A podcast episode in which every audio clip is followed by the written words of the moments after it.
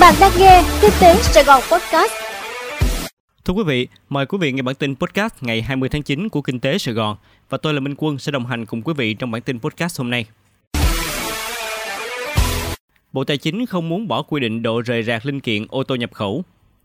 Thưa quý vị, Bộ Tài chính cho rằng sẽ có khoảng trống pháp lý nếu bãi bỏ quy định mức độ rời rạc của linh kiện ô tô nhập khẩu khi có hiệu lực vào ngày 1 tháng 10 tới.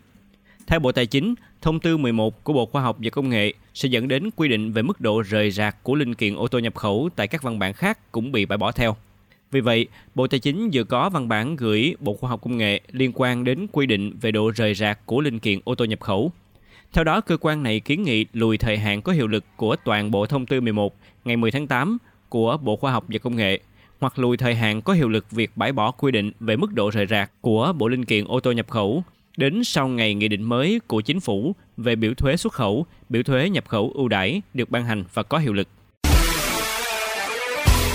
Xử phạt nhiều doanh nghiệp vi phạm về phát hành trái phiếu doanh nghiệp.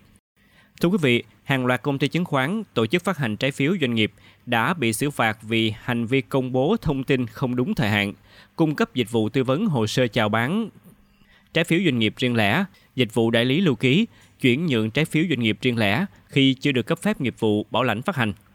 Thông tin này được ông Lê Công Điền, vụ trưởng vụ giám sát công ty đại chúng Ủy ban chứng khoán nhà nước nêu tại họp báo chuyên đề giới thiệu nghị định sửa đổi nghị định số 153 năm 2020 vào chiều ngày 19 tháng 9. Ông Điền cho biết, cơ quan quản lý đã tổ chức 30 đoàn thanh tra kiểm tra hoạt động phát hành, giao dịch trái phiếu doanh nghiệp tính từ tháng 10 năm 2021 đến nay. Với 21 công ty chứng khoán là các tổ chức cung cấp dịch vụ tư vấn, Ủy ban chứng khoán nhà nước cho biết có 6 trường hợp vi phạm liên quan đến cung cấp dịch vụ trái phiếu doanh nghiệp riêng lẻ với hai vi phạm phổ biến. Cung cấp dịch vụ tư vấn hồ sơ chào bán trái phiếu doanh nghiệp, cung cấp dịch vụ đại ký lưu ký, chuyển nhượng trái phiếu doanh nghiệp khi chưa được Ủy ban chứng khoán nhà nước cấp phép nghiệp vụ bảo lãnh phát hành, không đảm bảo thông tin trong hồ sơ chào bán phát hành trái phiếu doanh nghiệp là chính xác, công bố thông tin sai lệch, công bố thông tin về việc mua lại trái phiếu trước hạn không đúng thời hạn. Với 5 công ty chứng khoán liên quan tới vụ việc xảy ra tại tập đoàn Tân Hoàng Minh, Ủy ban chứng khoán nhà nước đã trao đổi tài liệu kiểm tra tại các doanh nghiệp này với cơ quan cảnh sát điều tra thuộc Bộ Công an. Với chính tổ chức phát hành là các tổ chức tồn tại rủi ro cao thì có 8 tổ chức có vi phạm. Trong đó, hai doanh nghiệp chào bán trái phiếu ra công chúng nhưng không đăng ký với Ủy ban chứng khoán nhà nước. Ngoài phạt tiền, hai doanh nghiệp này cũng bị áp dụng biện pháp khắc phục hậu quả gồm thu hồi trái phiếu phát hành, hoàn tiền mua trái phiếu cho nhà đầu tư nếu nhà đầu tư có yêu cầu. Bên cạnh hai doanh nghiệp trên, Ủy ban chứng khoán nhà nước đã xử phạt 7 doanh nghiệp vi phạm về thời hạn công bố thông tin.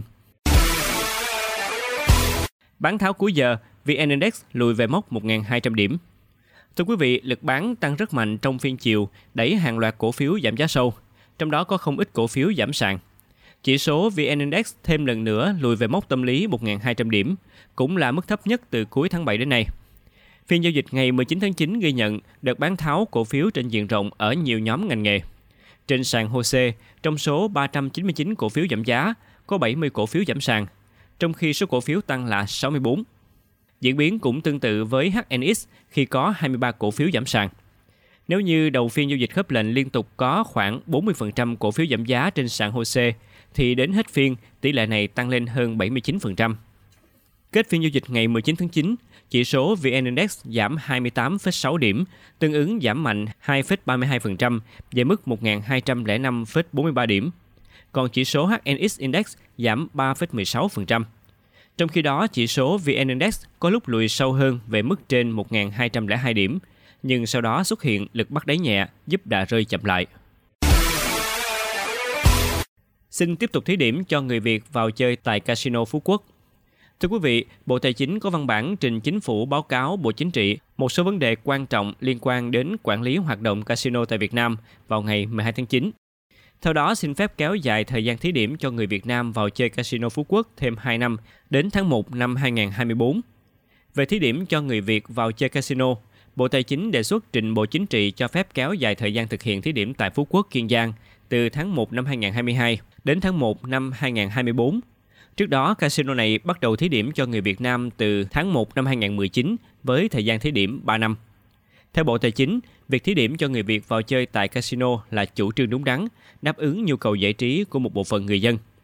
Ngoài ra, trong 3 năm thí điểm cho người Việt vào chơi Casino Phú Quốc theo chủ trương của Bộ Chính trị, phần lớn thời gian thí điểm bị gián đoạn do giãn cách xã hội. Điều này đã ảnh hưởng rất lớn đến hoạt động kinh doanh casino, nên cần thêm thời gian để việc đánh giá được toàn diện và đầy đủ. Đặt mục tiêu không còn tàu cá Việt Nam vi phạm khai thác hải sản ở vùng biển nước ngoài. Thưa quý vị, chính phủ vừa phê duyệt đề án phòng chống khai thác hải sản bất hợp pháp, không khai báo và không theo quy định đến năm 2025. Trong đó nhấn mạnh sẽ ngăn chặn chấm dứt tình trạng tàu cá, người dân Việt Nam vi phạm khai thác hải sản trái phép ở vùng biển nước ngoài và không tái diễn ở những năm tiếp theo. Đề án nêu trên cũng đặt mục tiêu hoàn thành 100% việc đánh dấu tàu cá và lắp đặt thiết bị giám sát hành trình cho tàu cá hoạt động thủy sản có chiều dài từ 15 m trở lên. 100% tàu cá có chiều dài từ 15 m trở lên khi rời cảng khai thác trên biển phải được kiểm tra đầy đủ giấy tờ và trang thiết bị theo quy định. Ngoài ra, 100% loại tàu như nêu trên phải được theo dõi, giám sát qua hệ thống giám sát hành trình tàu cá khi tham gia hoạt động trên biển và được thanh tra kiểm tra, kiểm soát tại cảng. Trong khi đó, 100% sản lượng thủy sản từ khai thác trong nước khi bốc dỡ qua cảng cá phải được kiểm tra, giám sát theo quy định. 100% sản phẩm thủy sản có nguồn gốc từ khai thác của nước ngoài nhập cảng biển Việt Nam được kiểm tra, giám sát theo quy định của Hiệp định về biện pháp quốc gia có cảng của FAO 2009, Hiệp định PSMA. Đề án cũng đặt mục tiêu ngăn chặn, giảm thiểu và loại bỏ khai thác hải sản bất hợp pháp, không khai báo và không theo quy định IUU, gửi cảnh báo thẻ vàng của Ủy ban châu Âu EC. Quý vị vừa nghe xong bản tin podcast của Kinh tế Sài Gòn. Hẹn gặp lại quý vị trong bản tin ngày mai.